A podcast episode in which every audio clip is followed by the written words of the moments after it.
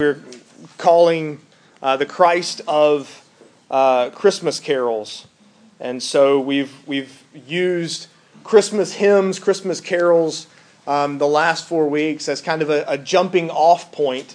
Uh, we're not preaching Christmas carols; we're preaching the Bible, but uh, it just so happens that those hymns and carols that we know and love so much are deeply rooted in and, and, and grounded in and filled with um, the truths of God's word. Um, and for for that, this has been um, it's the first time I've ever done something like this. You know, use this as our sort of pattern, um, and I've I've rather enjoyed it because of that. Uh, second, the comment I'll make is this: next time I go, uh, next time we ever do the, a series like this. I'm probably going to have to do it came upon a midnight clear because I've always loved the phrase, when peace shall over all the earth its ancient splendor fling. What a great image. When peace shows up and takes that ancient splendor of itself and just flings it everywhere. What a great picture. Um, so that'll be uh, somewhere down the road, I'm sure, um, when we come back around, when we circle back around to uh, the Christ of the Christmas carols, round two, um, in years to come. Psalm 98. Again, uh, let me ask if you're able, uh, let's stand as we read God's word together. Uh, psalm 98, a psalm. Oh, sing to the Lord a new song, for he has done marvelous things. His right hand and his holy arm have worked salvation for him. The Lord has made known his salvation, he has revealed his righteousness in the sight of the nations. He has remembered his steadfast love and faithfulness to the house of Israel. All the ends of the earth have seen the salvation of our God. Make a joyful noise to the Lord, all the earth. Break forth into joyous song and sing praises. Sing praises to the Lord with the lyre and with the lyre and the sound of melody, with trumpets and the sound of the horn. Make a joyful noise before the King, the Lord. Let the sea roar and all that fills it, the world and those who dwell in it. Let the rivers clap their hands. Let the hills sing for joy together before the Lord, for he comes to judge the earth. He will judge the world with righteousness and the peoples with equity. Here ends the reading of God's word. May he write its truths on all our hearts. You may be seated. Uh, some of you will know, uh, I've, I've, from time to time, will use um, soccer illustrations. Uh, some of you know that I have been coaching uh, the JV soccer team at the high school for the last several years. I guess all in, I've probably got 15, 16, 17 years of coaching three different cities, many times not my own kids. Uh, and I, I rather enjoy watching Premier League soccer. Um, Saturday mornings early, there's nobody else up, and and there's English football to be watched. Um, I've, I've been struck by something. You watch all these people, and, and it's true at, at MLS games too. It's true. This seems to be a, a thing around the globe among soccer fans. They are loud, and and they sing, and I get it. I mean, we're in Alabama. There's college football. I mean, I'm a I'm a Clemson guy. We we get we don't get the way they get that kind of cheer and that excitement. They sing. They sing songs, and and I don't know how they all know the words, and I don't know who decides when to start singing and how everybody joins in, and and I just never have fully grasped how that works in English Premier League soccer, but it seems to, to stand out. There's just this obvious joy and singing, and they've missed it this year because um, fans have not been allowed in uh, the games. Uh, but it fascinates me to think all, the, all those people, all those thousands and thousands of people singing but not at a con not i mean there's a soccer game going on and somebody had to start and somebody had to decide to join in and somebody had to decide what to sing and and how do they all know those words? Singing goes along with celebrations. We, we know this. We understand that singing is a is a sign of celebration. It's a sign of, of, of enjoyment, of, of celebrating some feat, some activity, some event. Singing goes with, with birthdays, it, it goes with Christmas, it goes with all of those things that we that we say this is a celebration and so therefore we sing. Anytime there's some victory or some special occasion. There's always singing involved. Even the book of proverbs recognizes you don't sing to a heavy heart. It's like mixing vinegar and soda proverbs tells us. That's how you make a volcano in elementary school science fair projects. They don't go together. Well, this psalm obviously predates any Premier League soccer match, but it sets the stage for singing at a celebration. Notice first, the psalm begins with a call to sing. You see it right there in verse 1. Oh, sing to the Lord a new song. In fact, it begins exactly the way Psalm 96 does. You could, you could glance back. It's okay. You can look across the page and you'll see, Oh, sing to the Lord a new song. Again, the same phrase begins both of those psalms. And, and without knowing what comes in the rest of the psalm, you're already excited. You've been told to sing, and you've been told to sing a new song, and already, without knowing anything that's coming, you, you kind of get a little excited. You know that whatever comes next is going to be good. It's going to be worth drawing you, enticing you to sing.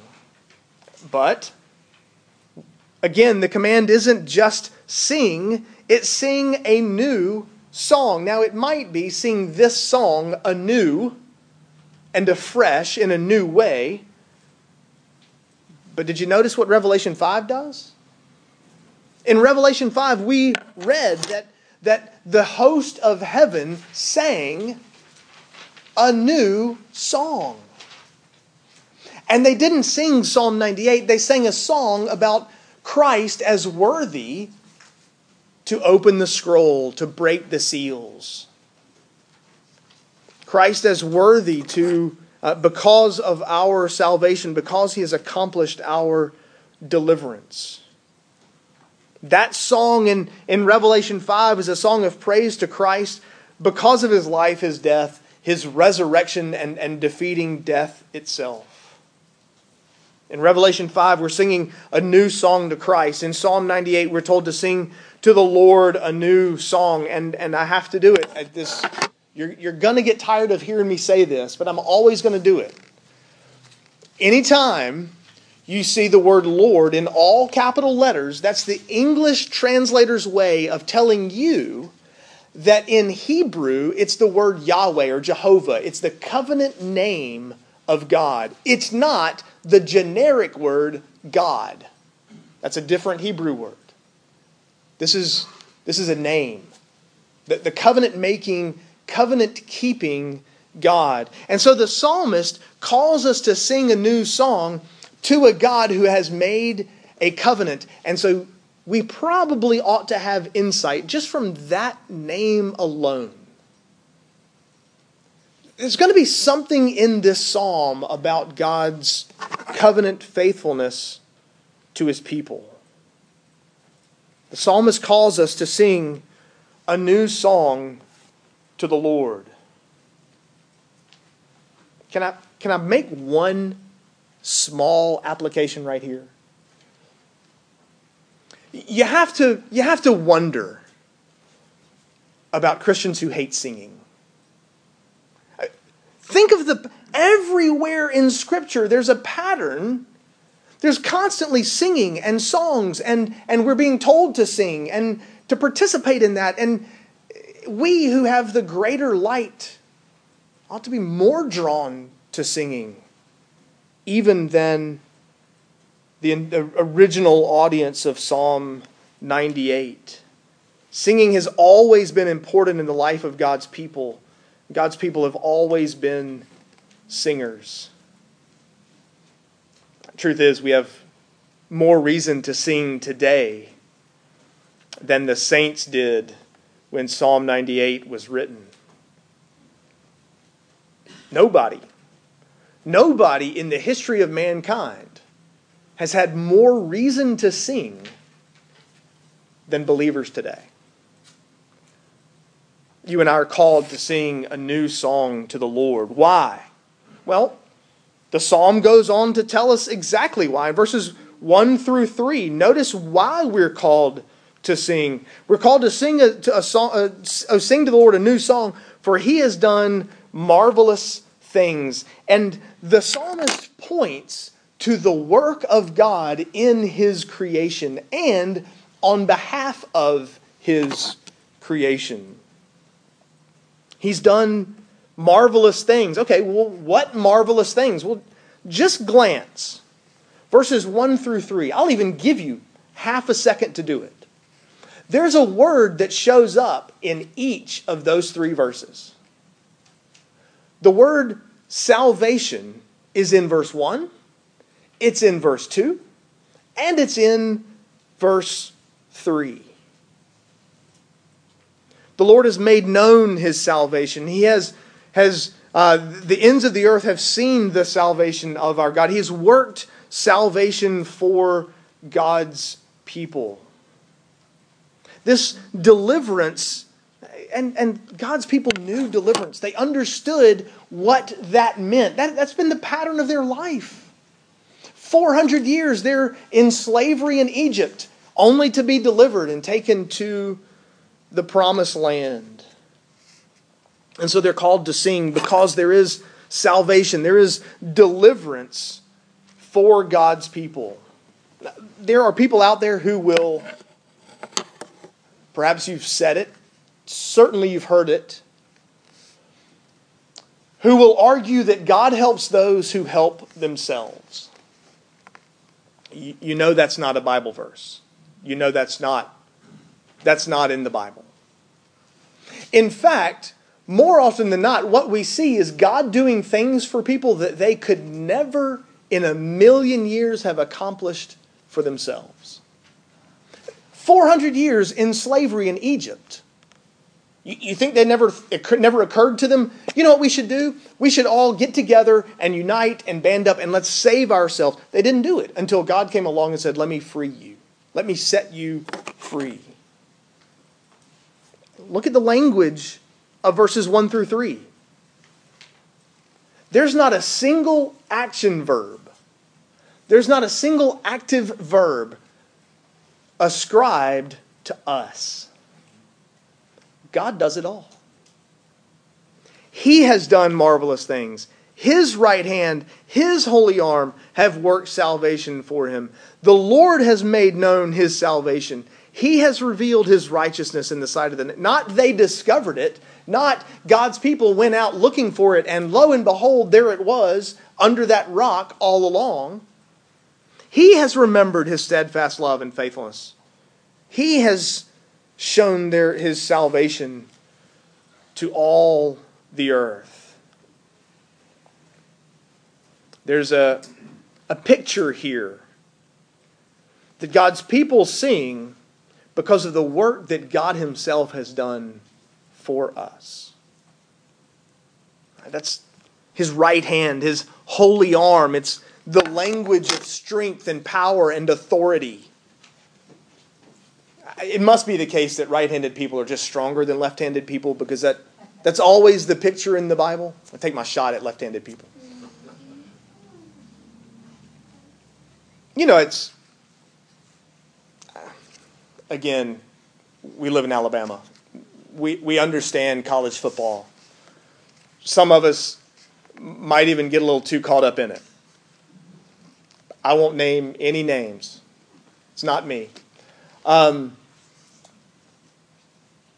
and, and you watch as, as fans or watch Premier League soccer on Saturday morning when nobody else is up. And the fans are cheering, and, and you can go to Anfield where Liverpool plays. Um, and, and especially if they win, uh, their coach goes down to a little corner and looks up in the stands and he does this whole cheer thing with them. He has this whole rapport thing going on with, with the fans. They sing, they shout, they, they, they walk out of the stands and they say, We won. They didn't do anything. Right? I mean, I won a football game yesterday from hundreds and hundreds of miles away as my team was playing in a completely different state I won a football game. I didn't do anything. The fans don't do anything, and yet they sing and celebrate because of the work of someone else. That's the picture in this psalm. That's the, the very image. We sing, we celebrate. Why? Because of what God has done for us, because of what God has done on our behalf, not because of what we've done ourselves. The psalmist calls us to sing. He tells us why we're supposed to sing. He also shows us who is supposed to sing. There's a sense in which you read this psalm. Um, I'm sure you're all familiar with Leonard Bernstein, the great conductor. Um, he, he's the only conductor name I know. I, some of you were like, how dare you not know at least a couple others? But he's the only one I could come up with. But there's a sense in which you read Psalm 98 and feel like you're watching Leonard Bernstein conduct an orchestra. Conduct, I, I don't, I really don't know how they do this, right? They know the music. They know every single part of the music for every single instrument in said orchestra. They know where they are in that moment and are keeping time for everyone who's playing, but they also know what's coming next. Because they have to be prepared to tell somebody, hey, you're supposed to stop now, and you're supposed to start now. And, and they're constantly giving instruction. They look, they point, they turn, they they come on, build up, crescendo. So and hold on, that's a little too much. You got to come back down a little. Like that's you're watching a conductor tell every, and these are all professionals who know what they're doing. But he's still telling them when to start, when to stop, how loudly to play, how softly to play. You read Psalm 98, and it's a little like that. There's a conductor as he uh, works through this psalm because notice he begins in verse 3. He has remembered his steadfast love and faithfulness to the house of Israel. The psalmist starts in his own backyard.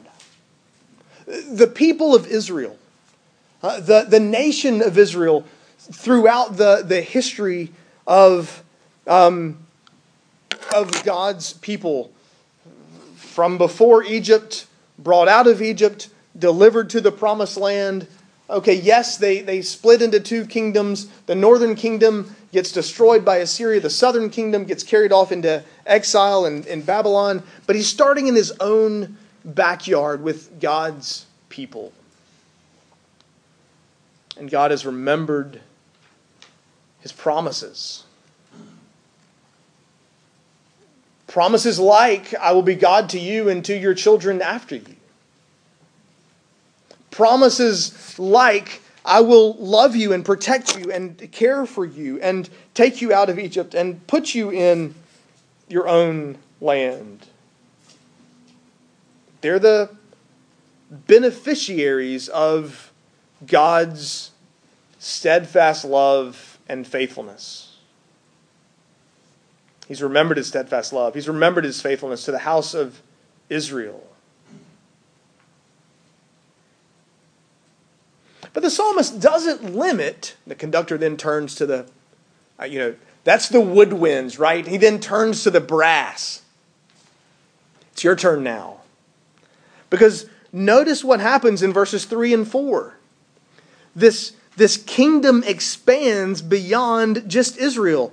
All the ends of the earth have seen the salvation of our God. Make a joyful noise to the Lord, all the earth the, he's added an, another section of the orchestra, and they're supposed to join their voices with Israel. And they're now singing, why? Well, that's what we celebrate at Christmas, right?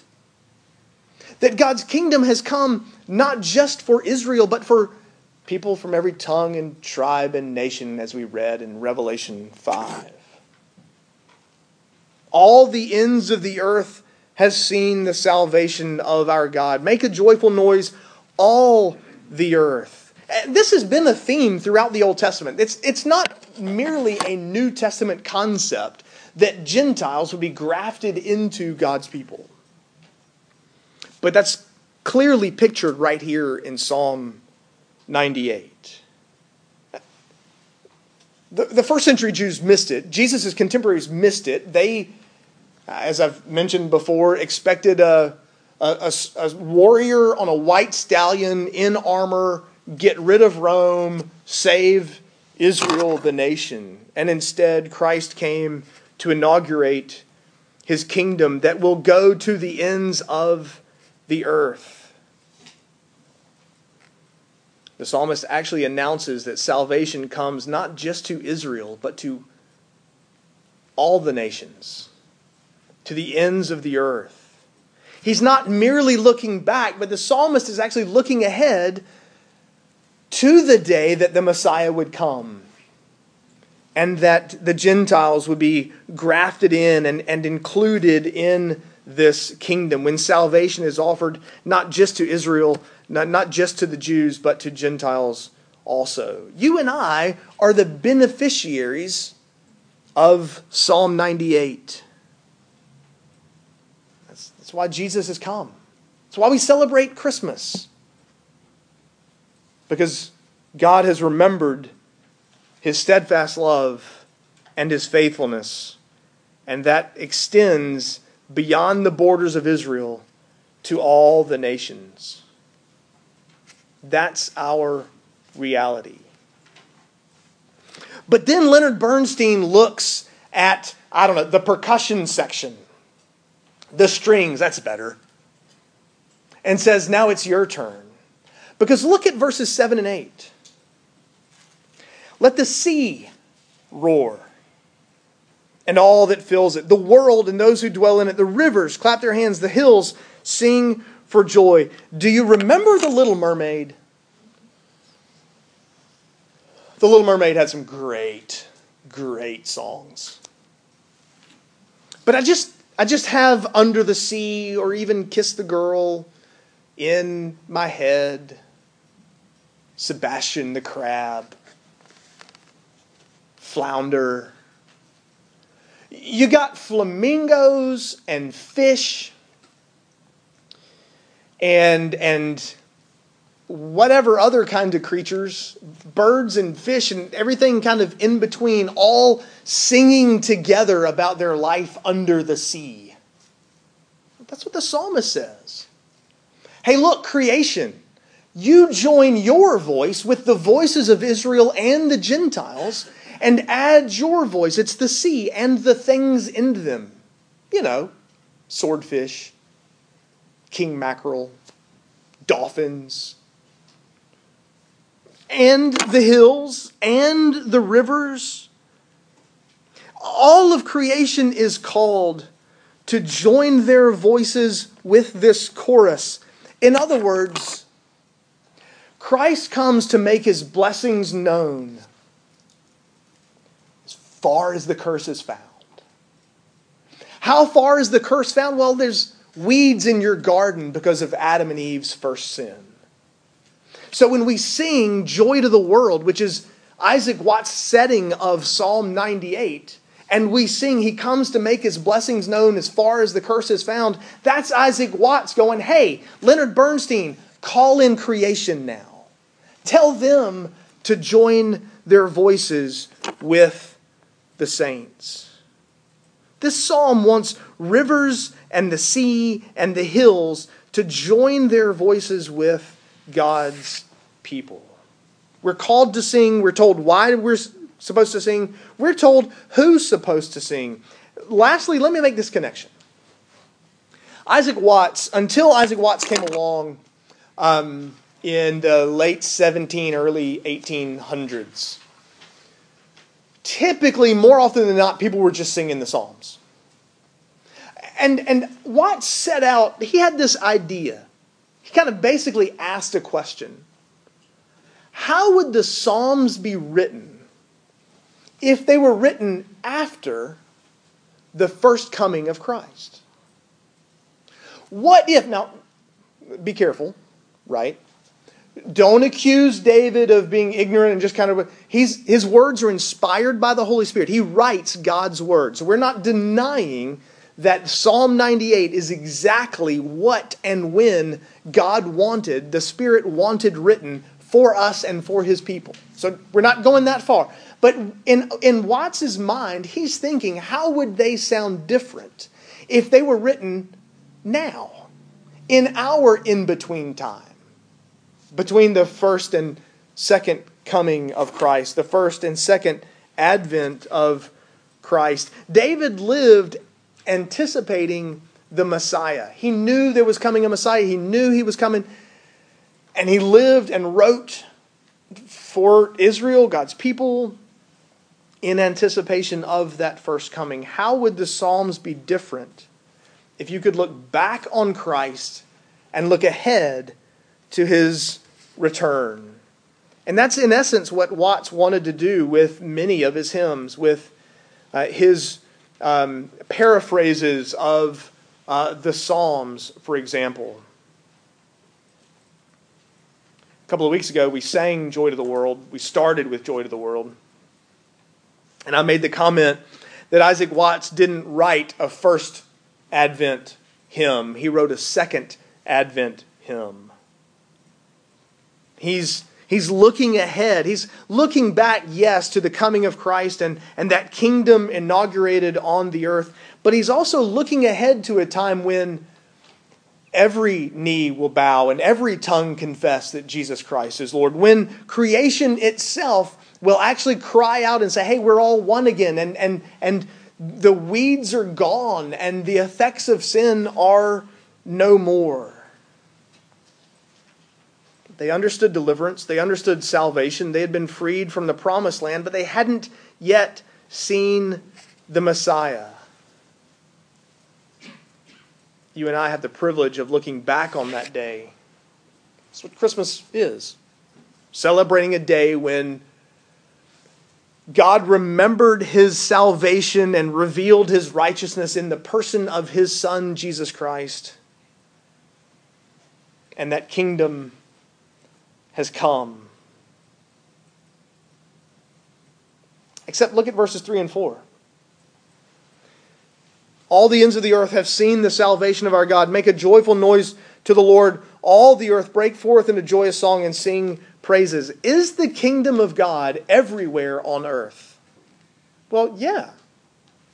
Now, okay, you may from time to time fear for the future of the church in the United States, but don't fear for the future of the church, big C, worldwide.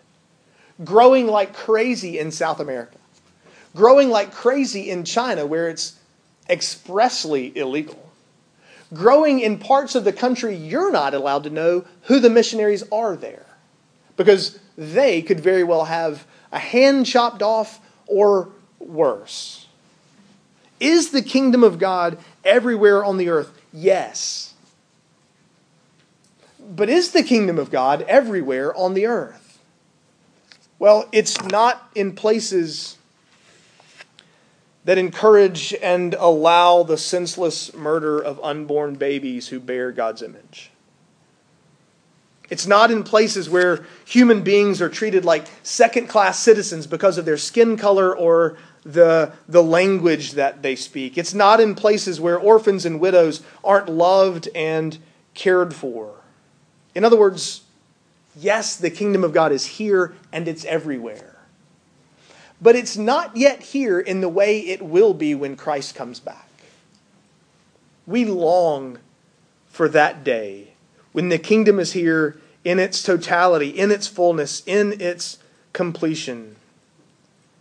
And that day is coming when the kingdom will be so completely fulfilled, so established on the earth that there will be no more wickedness, there'll be no more disobedience, there'll be no more sin and guilt and shame. When's that? When is that? Well, that's verse 9. When he comes to judge the world with righteousness and the peoples with equity.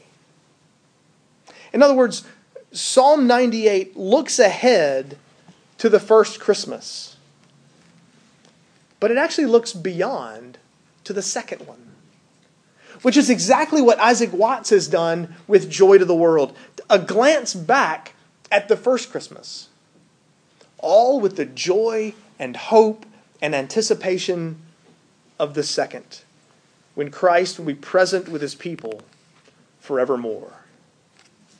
May he hasten that day and grow in us a greater love for the lost that we would gather his people in.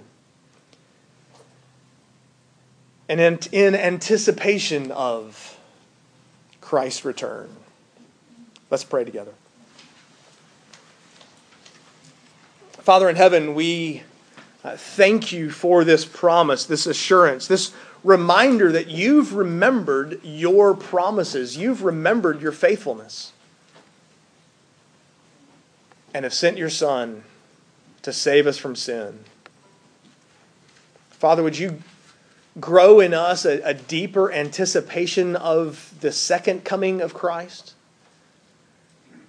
And in the meantime, would you be at work sanctifying us, rooting out sin in our lives, growing in us in our love for Christ, growing us in holiness that we might honor and please and serve you? Use us to reach the lost, to take this gospel message to those in desperate need of it. And in the meantime, would we get glimpses of your peace flung across the globe? In Christ's name and for his sake, we ask it. Amen.